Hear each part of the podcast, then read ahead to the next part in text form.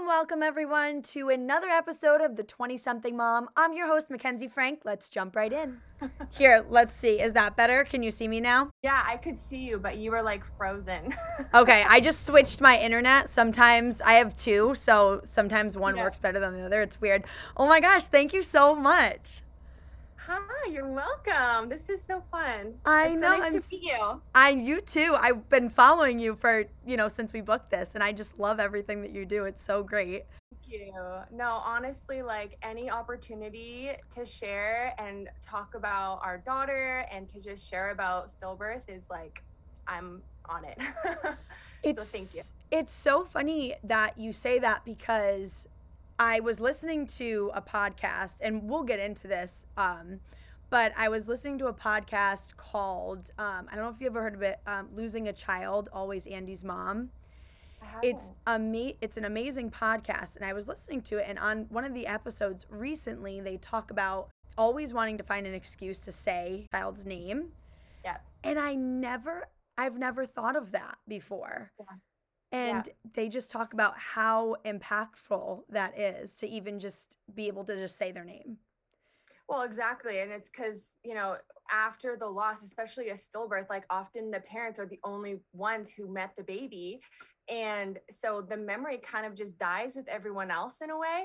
And so you can't really talk about your baby because you don't have any memories with your baby. And so any chance I get to talk about her or when people mention her name, I'm just it gives me so much life. So. Oh, I love that. Well, First of all, before, cause we have so much, I have so much I want to ask you.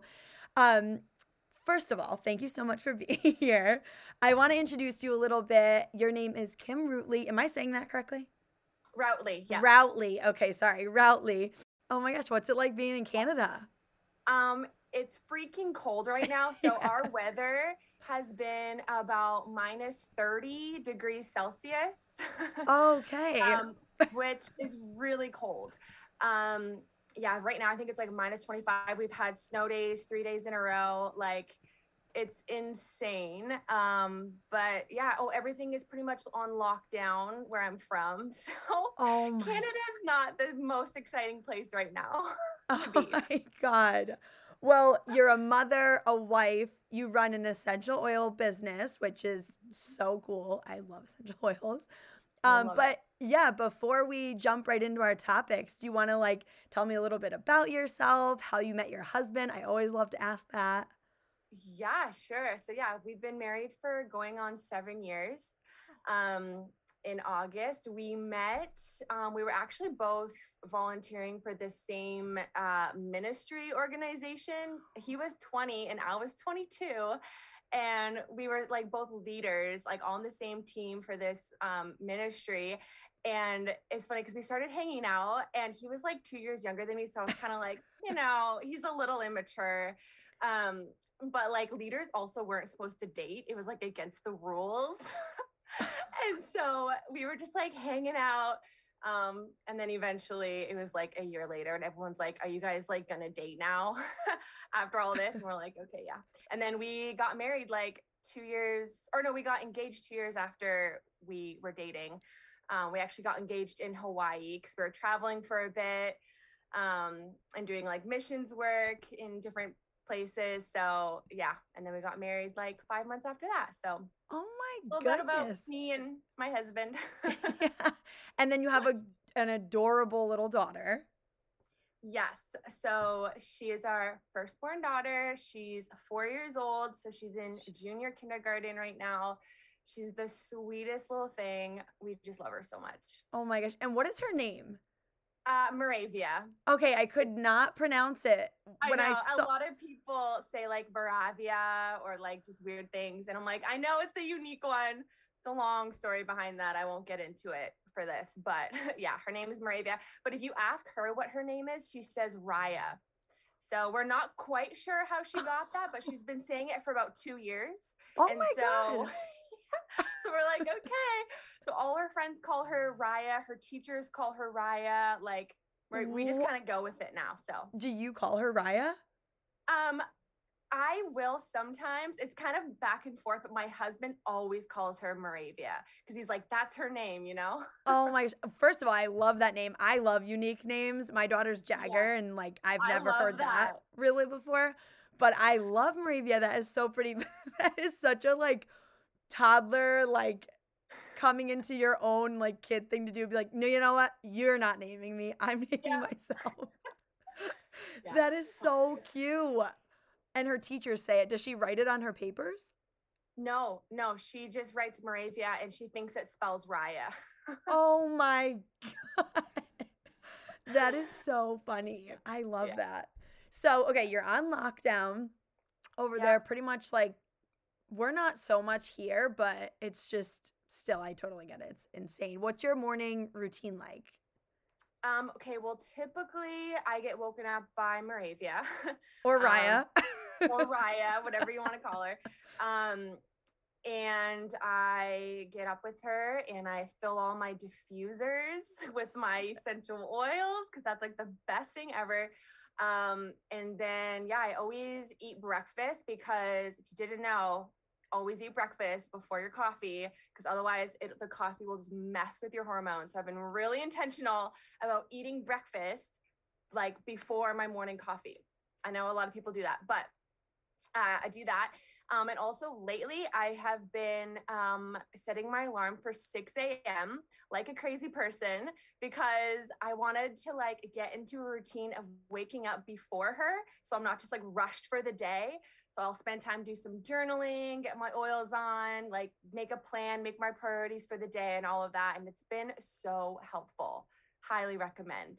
I want to get on board with that so badly, but I go to sleep every night at like 1 or 2 a.m. working. So it's just such a bad cycle that I'm in, but you're giving me the strength. I feel like I can do it. Maybe I'll do it tonight. I mean, you kind of have to get into it. And sometimes if I'm up late, I'll turn my 6 a.m. alarm off. But if I like go to bed at a decent time and I know that it's doable and I'm still going to get my 8 hours, then I really try to do it. Yeah, totally. Oh my God. I need to get into that. What are some other hobbies of yours? Hobbies. Honestly, hobbies is a hard question because first of all, we've been like, Canada has been crazy wild on lockdown, like for this whole entire pandemic. I follow like some people from Canada and it really is insane. Yeah, it's not the greatest place to be right now. But that could be a whole nother podcast. But yeah, I don't know. Hobbies are hard. Like oils, I guess, Instagram. So good. Well, I want to thank you again so much for being here and chatting with me. So we're going to go through, you know, the journey through the devastating experience of the death of a child. Topics like these are rarely talked about, and they often make people feel uncomfortable. But we speak about them to be open and honest and to, you know, in some way try to provide some hope and help for others so that, you know, they know that they're not alone, other people that are going through this, or if they're grieving the death of a loved one, you know, it's just such a positive thing to keep talking like we were saying in the beginning. So I want to give you the floor and tell your story. Yeah. So basically, so this was in June of 2020. So pandemic had just kind of started. I was 34 weeks pregnant. Perfectly normal, healthy pregnancy. I had midwives with this pregnancy. Our first was like OB and all that. But yeah, so I'm going into my 34-week appointment. I'm like feeling good, feeling like, you know, I look good, I feel good. Like, let's, you know, just get this going. And so I get up there, do the whole appointment, and I hop up on the table for her to listen to the heartbeat with the Doppler, and she couldn't find the heartbeat. She's like going around and I'm like, okay, lady, like hurry up, like getting so annoyed, like find my kid's heartbeat already. You're making me nervous here. And she's like, oh, like I can't find it. And she goes to get another midwife and she's got a Doppler on me. And then they think they found it and they're like, oh, here it is. And I'm like, okay, thank God. And they're like, oh, hang on. Your heartbeat is the same. So like, that might be your heartbeat. And so I'm like, oh my gosh, like someone tell me what's going on here. And they said, look, you have to go to the hospital, which was about 45-minute drive away. And I was like, well, like, what do you mean? Like, I was so confused, like totally off guard. Like I said, completely healthy pregnancy. Nothing had gone wrong. And so anyway, so I call my husband in the parking lot, like breaking down, and I'm just like, they can't find a heartbeat. Like, I don't know what to do. And so I race home. We drop our daughter off at his mom's house, and we drive down to the hospital. And the only thing that I said that was said on that drive was, I looked at him and I said, this could be the worst day of our lives, because the whole ride there, I could not feel her kick. And the nurses, when I got there, they kept asking me, like, when's the last time you felt her kick? And I was like, I don't know. Like, it was just, I was so in shock and just in such a, I don't know, frazzle. And okay, so I get there, pandemic, my husband's not allowed in the hospital with me. And so he has to wait in the car while I go up to find out if our daughter is dead or alive. And so I go up, and the midwife there at the midwife unit there, she searches for a heartbeat, and the first things out of her mouth are, oh, that right there is baby. And I let out this huge sigh of relief. And I was like, oh, this is all a mistake. Like, she's okay. And then not even 2 seconds later, she says, hang on a second, that might be your heartbeat. But she knew why I was there. And so again, just confused. Like, I still had hope, like, what's going on, you know? So eventually they call the OB in. He's got his bedside ultrasound on me, searching away in complete silence.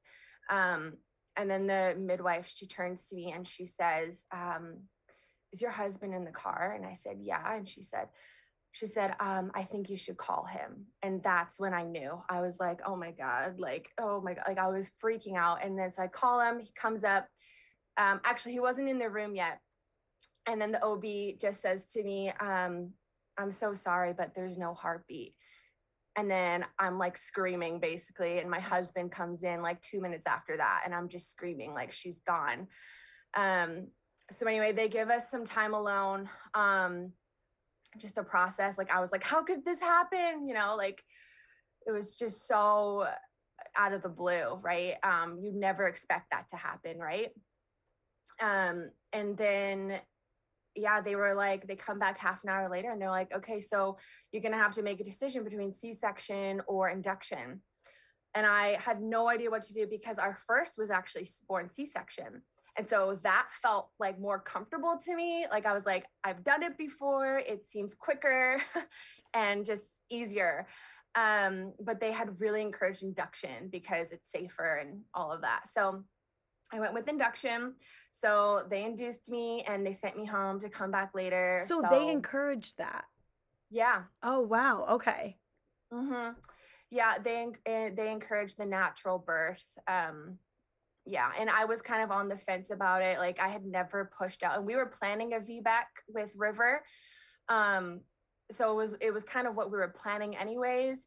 And so he said, like, to just go with that, and it's safer for me. Like, it's not an OR, it's not a surgery, you know, but I was so afraid because I'd never given birth before, right? Like, naturally. And so my first experience with it was going to be a dead baby. Yeah. So I was absolutely petrified. So we went home, I had to like pack her little hat and her little blanket that we had for her, and pack my robe and all of that. And it was like the worst thing ever. And then we came back to the hospital. I was in labor the whole night, got an epidural. And then, yeah, actually when we got up to I obviously had to give birth on the labor and delivery floor. And the first thing I heard when I walked onto that floor, of course, was all these newborn cries. And it was like so devastating, because I was like, I knew that I wasn't going to get that from my baby this time. Like, I was so petrified for that silence when she came out. Like, it's all I could feel in my body. Like, as soon as they told me, and like, I knew I was giving birth to her, I was like, I don't know how I'm going to handle that silence. Like, she's not going to cry when she comes out. And it was just, I was so terrified for that. But yeah, so I eventually get to like pushing. And honestly, like, pushing her out was like, I'll never be able to fully describe the feeling that I felt. Like, I could like hear her limbs like hit the table beneath me, like just limp, and like just I felt so empty. Like, I remember like screaming, like not even, it sounded like an animal, honestly, like just from within, just like so devastated and so overcome with grief. I hadn't seen her at that point. But yeah, they eventually like stitched me up, you know, all of that. And then they wrapped her up and they handed her to me. And I remember just thinking like, yeah, I was so afraid to look at her because I'd never seen a dead baby before, let alone like held my own dead baby. But yeah, she was so beautiful. And I remember just thinking like, I love her the same as my oldest daughter. Like there was no difference. And like, that's something I just wasn't, I never really thought of, you know, because obviously she hadn't been born yet. She was still in my stomach. But when she came out, it was like, oh my gosh, like I just loved her so much. And, yeah, we held her for about 6 hours. And after babies are born, like stillborn, they actually just deteriorate really quickly. And they change really quickly. So I remember sitting there with my husband,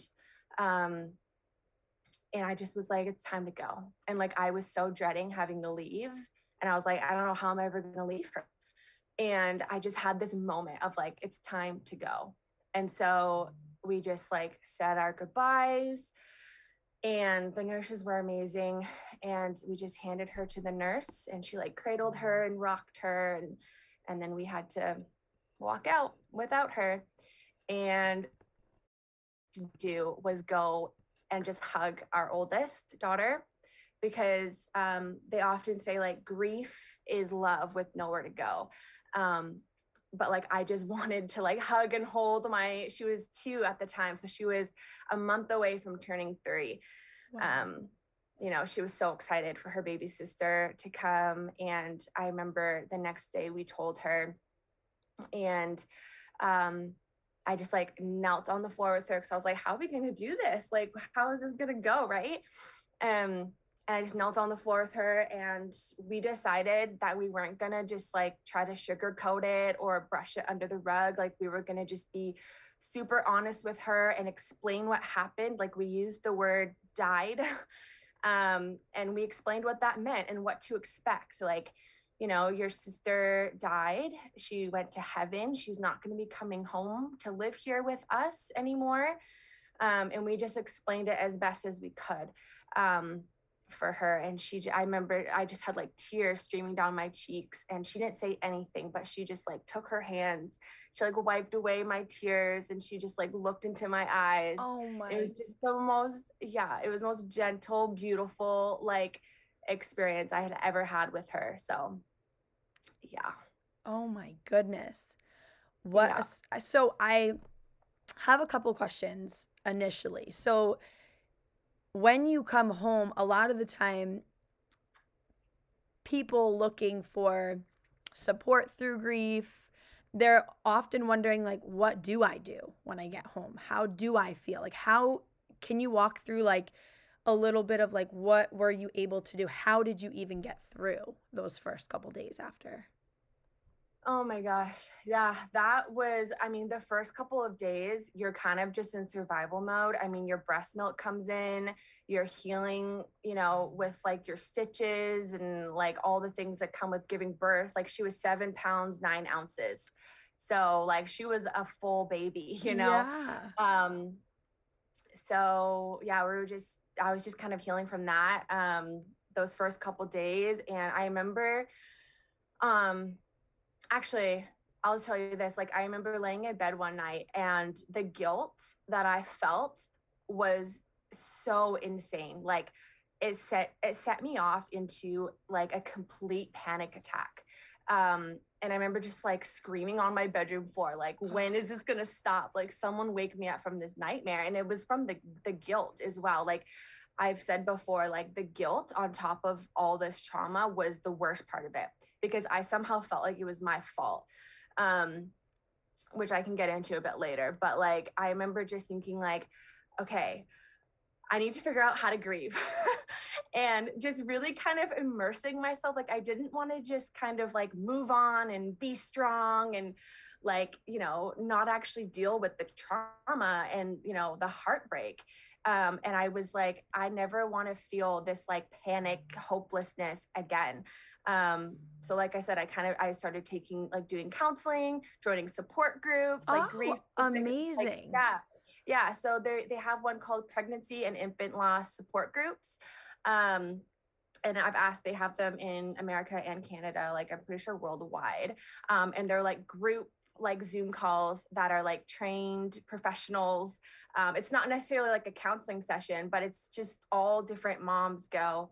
And they just talk about different things with their grief. And so yeah, I did a bunch of those. Like they usually are like 6-week sessions or 8-week sessions. And so I did a whole bunch of those, which was helpful and made a lot of really awesome connections with moms that I still talk to almost every single day. And then I remember just like searching the stillbirth hashtag and trying to, you know, just find other women that this has happened to, because I'll tell you, it is such a lonely experience in those early days. Like I literally felt like I was the only one in the whole world that this ever happened to. Like, I know that wasn't true, yep, but that's how it felt. And I was so desperate to connect with other moms and, I don't know, just feel less alone. Yeah. And it makes so much sense, because for this type of experience, you were not just dealing with, I lost my daughter and now I have to grieve. You were dealing with, I lost my daughter, my body's changed, my body's going through all of these different changes, and the milk and the bleed, there's so many things. Every probably second by second reminded of it. So to find people in your realm of what you're going through must have been so helpful. It was. It has helped me tremendously to be connecting with other moms and just even hearing their stories and going to different support groups with them. I know a friend who has a support group on Clubhouse at Still My Son, if you follow her. But yeah, it's so helpful to be a part of like the community, you know, the community we never wanted to be in, but here we are and we need each other. So that's so perfectly said. I love that. And so that's what can help you. What doesn't help? Like, I feel like people that have not gone through this type of situation or are going through it, like, want to know, what can we do? What can't we do? What should we say? What shouldn't we say? Right. I mean, for me, I just found it super helpful when people just gave me the space to share. Okay. You know, we don't want to be told that it's like, there's so many cliche things that people want to say to make you feel better, because they want to make your pain go away. But the truth is you can't. So it's like, it's not helpful to say those cliche things. And I feel like people are talking about it more and more on, you know, different platforms of like what not to say, what to say. But like, you don't have to say anything. Like, just give them the space to share. Like, if they want to share their story, let them share. And all you have to do is listen. Like how we were, you know, sharing at the beginning, you know, letting them say their child's name. Like, that is music to a lost mom's ears. When you can say River Joy to me, or whatever it is, like, I've got this necklace that says River Joy that was gifted to me. Like, anything with her name on it, I'm like, yes. Wait, can we talk about River's name first? Because I am obsessed with that name. How did you even come up with it? Honestly, I don't even know. So my husband really wanted to name her Rain, spelled like R-E-I-G-N. And I was like, I really like it. I was like, but I feel like we're close, but I don't know. And then I was like, what about River? And then he was like totally on board with it. Like, there was no convincing at all. Immediately? And I was like, he was like, yeah, actually. And then, yeah, I thought River Joy, just like, we had named her like long before she was born. So yeah, I don't know. I just fell in love with it. So it is such a good name. It's funny because on, you know, everybody has like baby name lists. I love the name Ridge, and I heard River from you, and I was like, oh my God, that is the most amazing name. It just reminded me of that, like those Rain, like those just earthy names are so beautiful. Yes, love the earthy natural names. I know, I love it.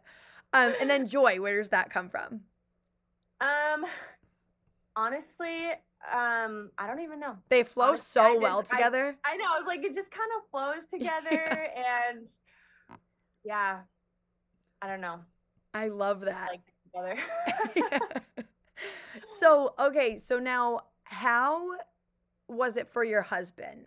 I know that's, you know, because you go through physically, emotionally, mentally, obviously, but there's another side to it too, your partner. Can you talk a little bit about that? Yeah, so that was like a huge thing that we noticed pretty early on, was that dads are so often forgotten in their grief. And yeah, like no one really checks up on the dads. It's always about the moms, you know, the moms carried the baby, all of that. The moms gave birth to the baby. But when you have a stillborn, it doesn't just affect the mom. It affects the dad, the daughter, like the grandma, everybody. So we noticed a huge gap in support for grieving dads, like really early on. And I think my husband would say the same thing, like just given the space to share, you know, and permission to share. And like, I don't know, I find sometimes it's maybe harder for men to be vulnerable, or like they feel like they shouldn't be, they have to be strong for their wives and for their families, and, you know, that whole narrative yeah. around that. But like, yeah, my husband just really wanted someone to be like, hey, like, how's it going? Like, how are you feeling? Like, what's going on? Like, I don't know, just asking questions. And he had one friend that was like, hey, let's go for a walk. So this was pretty early on, like a month after or so. And they just went for a walk, and he was like, yeah, like what happened? Like, tell me everything. And so my husband just like shared everything with them. And the guy, his friend was like, I have nothing to say. Thank you for sharing. And it was so helpful for my husband to just have that from someone other than me. But yeah, I would say too, like, you know, I was saying all the moms get the engraved necklaces and the pictures and all of that. But I have a friend on Instagram who does like memorial prints. And so for my husband's birthday, I have like one or two pictures of them together, River and my husband. And I got it printed, like this huge print and framed. And I gave that to him. And like, he absolutely loved that, because it was like the only thing he ever got of him and his daughter. So yeah, thinking about things like that. Her Instagram is Mother of Wild with an E on the end, if anyone wants to check her out. But yeah, so like memorial prints. So that's beautiful. I don't know, just finding stuff like that to include dads. And even on her first birthday, so I'll tell you this, like on River's first birthday, I mean, I'm also a lot more vocal about it and what I'm going through on my Instagram. I got like so many messages coming in on that day, on her first birthday. My husband got one. And he was like so grateful for that one message. But he just was like, oh man, like it hurts, right? So yeah, there's a huge gap for grieving dads. So I'm hoping to jump on an Instagram live with him sometime and just talk about it, and like, I don't know, figure out what we can do about it. How does he, and he's pretty open about talking about it, just like you are, is that? Yeah, I mean, he wants to be. I feel like he hasn't really been given like the space to ask or like to share. Yeah. Publicly, I guess, or even anywhere really. But we were recently on like a stillbirth panel, and he shared on that, and that was his first time ever talking about the loss, like to anybody other than that friend who took him on a walk, basically. So that was pretty huge step for him. That was last week. So wow. Yeah. So he's starting to want to like talk more about it. So yeah. That's amazing. And it's really interesting that you say there's a huge gap for grieving fathers, men. You really do associate it with being tough. Like, oh, you can't have those emotions, those feelings. And then they're just subcategorized into, all right, well, they're just going to be put on the back burner. Right. But it's conversations just like this that people are going to listen to this. And now I'm 100% going to have more of an open mind to, wait, what about the dad? What about the, you know, because I don't know why it is the way it is, but yeah, spreading this information is exactly what we need to do. Yeah, and that's so true. Yep. And so on that topic too, you know, how can someone's support, like someone like your daughter, a young one that is dealing with grieving parents and maybe not understanding what's going on, or maybe understanding what's going on. Do you have any advice for that? Yeah, I mean, I kind of guess shared a touch on it. Like when we told our daughter what happened, she was a month away from being 3.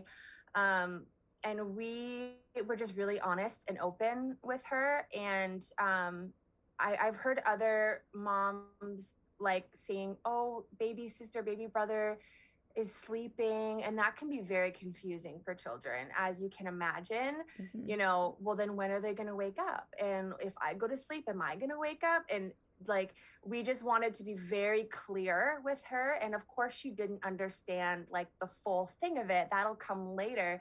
But she's always been like, we've always encouraged her to talk about it. And just given her the space to process it. And like, we never try to make her feel better. Like if she's feeling sad and it comes out that, because oftentimes, okay, she will have tantrums or she's just emotionally so messed up for the whole day. And when I get to the bottom of it and we like encourage her to talk about her emotions and what she's feeling, we've always been really intentional with that. She will often say, I just miss River, and she'll just burst into tears. And so in those moments, I don't say, oh, it's okay. Like I just say, me too.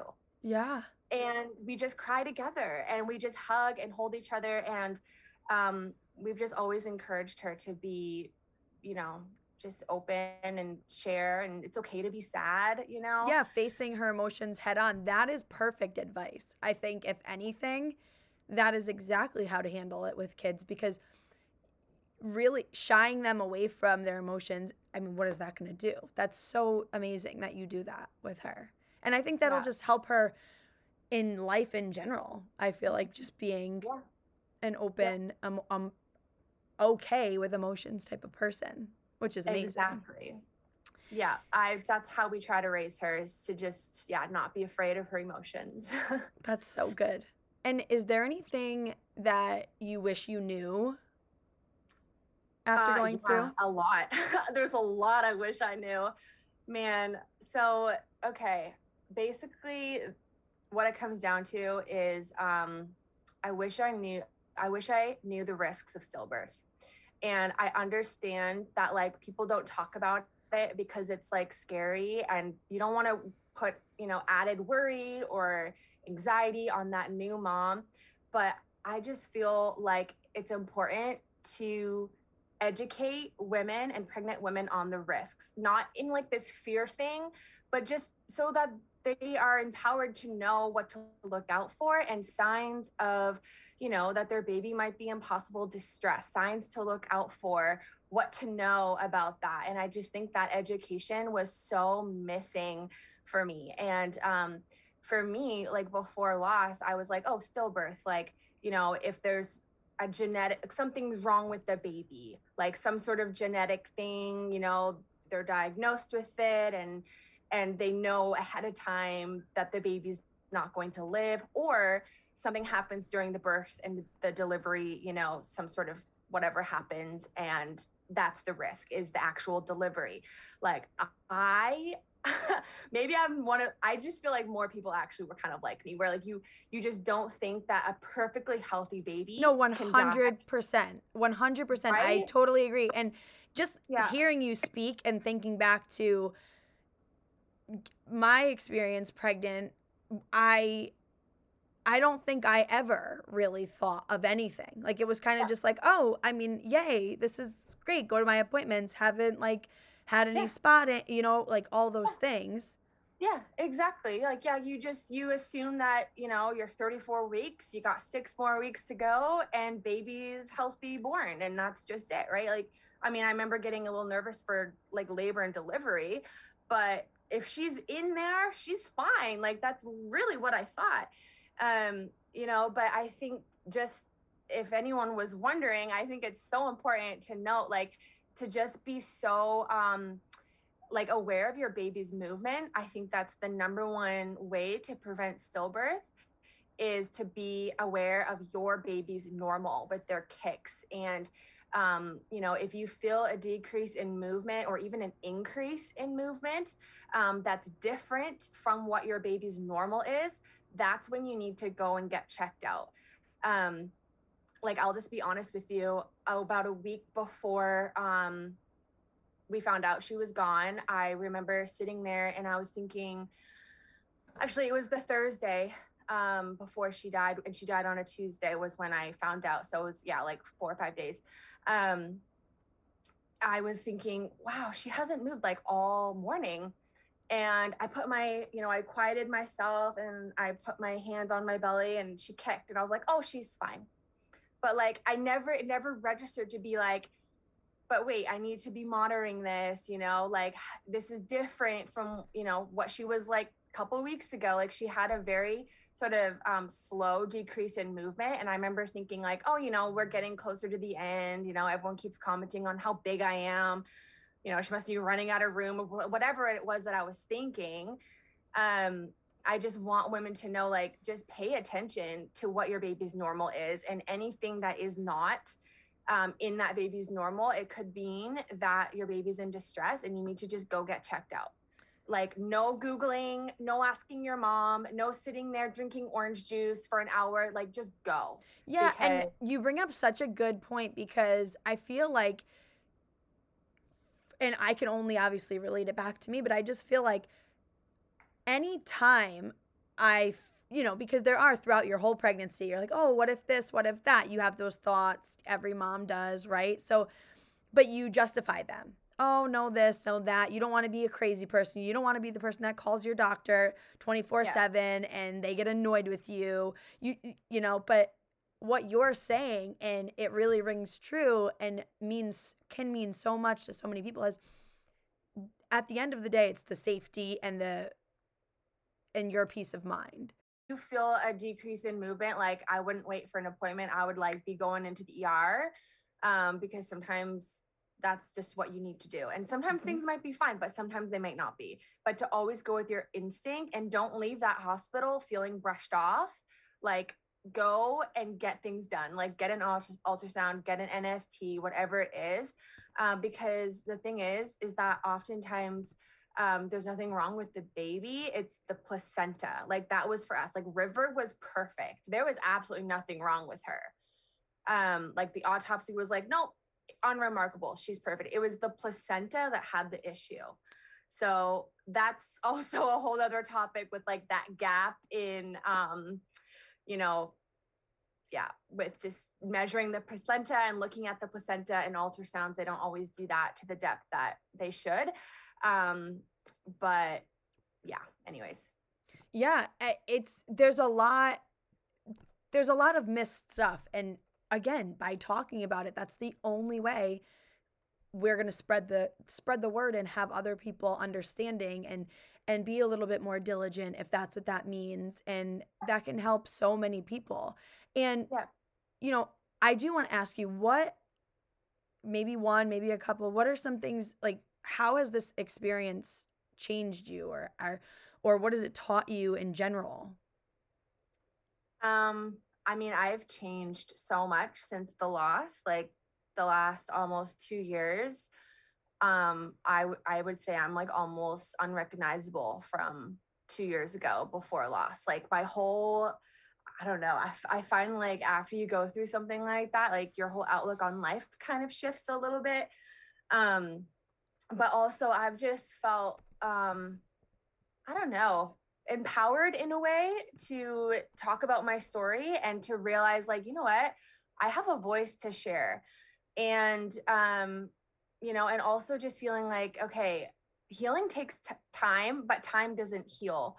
So you actually have to be very intentional, and you have to kind of fight for your healing a little bit. Like, you don't just heal, all that grief and trauma doesn't just go away. It never will. But healing your heart is so important, and working through all that grief stuff. So just feeling proud of myself for, just immersing myself in all the healing things and just empowering myself to talk about it So I don't know. I've changed in so many ways. Like, I don't even, it's a hard question to answer. Yeah. I mean, I think you hit the nail on the head. It's when you do, and I've heard this so many times, when you go through such a loss and go through such an intense grieving process, which you're still going on, you know, forever going on, it does change you.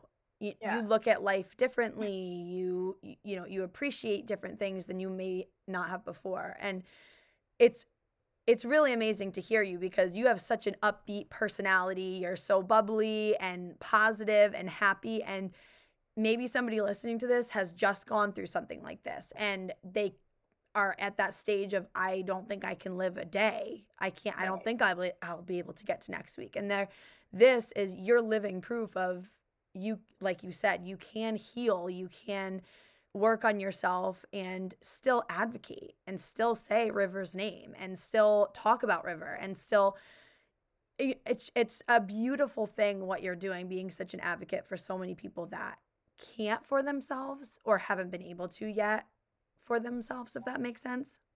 Yeah, I mean, talking about it has been so healing for me, honestly. Like, that was kind of why I started my whole Instagram. I was so desperate to not feel so alone in this.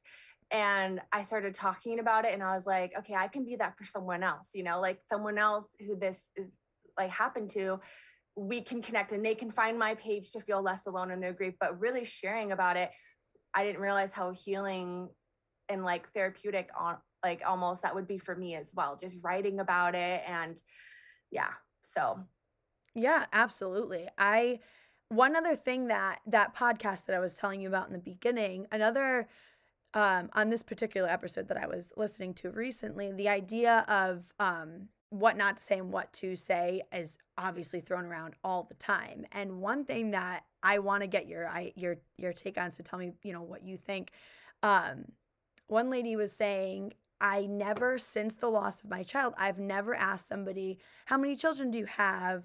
How old are your children? She's like, now I say, tell me about your family. Because it's just such a different way, it's such a different approach, and you never know if you can trigger somebody. What do you think of that? Yeah, that was really hard for me. I remember doing some like classes and meetings and stuff where I had to like introduce myself, and it was so hard for me to word it, because if it wasn't like something I was doing that was about stillbirth, I felt like I couldn't talk about her. And so I would just say, I live in Canada with my husband and my daughter, who's 4. Like, I would just find a way to like not say I have one child, because I knew that wasn't true. Like, I would feel so guilty if I said I have one child. I have 2 children. One is with us here and one is in heaven. But yeah, I find I've been much more aware of that as well. Just like that other person, like asking people how many children they have. Is this your first? I'm much more aware of, you know, they could be a lost mom too. And that's the same thing with miscarriages, right? I mean, I was such a naive, little, small-minded person before I got pregnant, because everyone was asking us, you know how they do, like, oh, when are you going to start having kids? When are you going to start having kids, right? And I remember talking to somebody and just saying, like, why does that ever upset people? I don't get why that upsets people to hear. Like, you either know if you want kids or you don't. Mm-hmm. And now looking back, like you say how you changed so much. I mean, giving birth to a baby changes you in period, right? Yeah. So now that I've gone through that, I look back and I'm like, oh, my God, there's so much wrong with that thinking. Yeah. And it's the same thing. It's, you know, you just never know what somebody's going through. Exactly. I loved talking to you. I'm so happy that I got to hear about River, and your story and everything that you stand for is just amazingly beautiful. And I hope your husband is alive, because I really want to hear from him. And if he does, let me know ahead of time so I can share it, because I really definitely want to hear that. I'm sure we will. Definitely. Well, thank you so much. You can find Kim. Why don't you tell us where we can find you? Well, I'm on Instagram all the time. So yeah, just Kimberly Routley. It's just my full name is me. So I share a lot about like grief and loss and support and just all the things that you might be going through with guilt. Guilt is a huge thing I talk about because you should never feel guilty for a loss. I felt that way, but it was literally not your fault. There's nothing you can do to cause this to happen. So I talk a lot about that. And I just try to share different stillbirth education. So yeah, you can definitely find me there. Amazing. Thank you so much. I, again, so appreciate it. You're amazing. Your daughters are so beautiful. And I just am so here for all of your content. I love it. And thank you so much to everyone who listens each week. Supporting the 20-something mom podcast is so amazing and so helpful to so many out there. With this platform, we're here to bring light to the hard conversations and unspoken topics. Here to create a space where judgment disappears and nothing goes unsaid. Thank you to Kim, her family, and her beautiful daughter, River Joy. Continue to talk, continue to spread the word, continue to advocate. Thank you everyone again for being here. Join us back again next week for another episode of The 20-something Mom with me, Mackenzie Frank.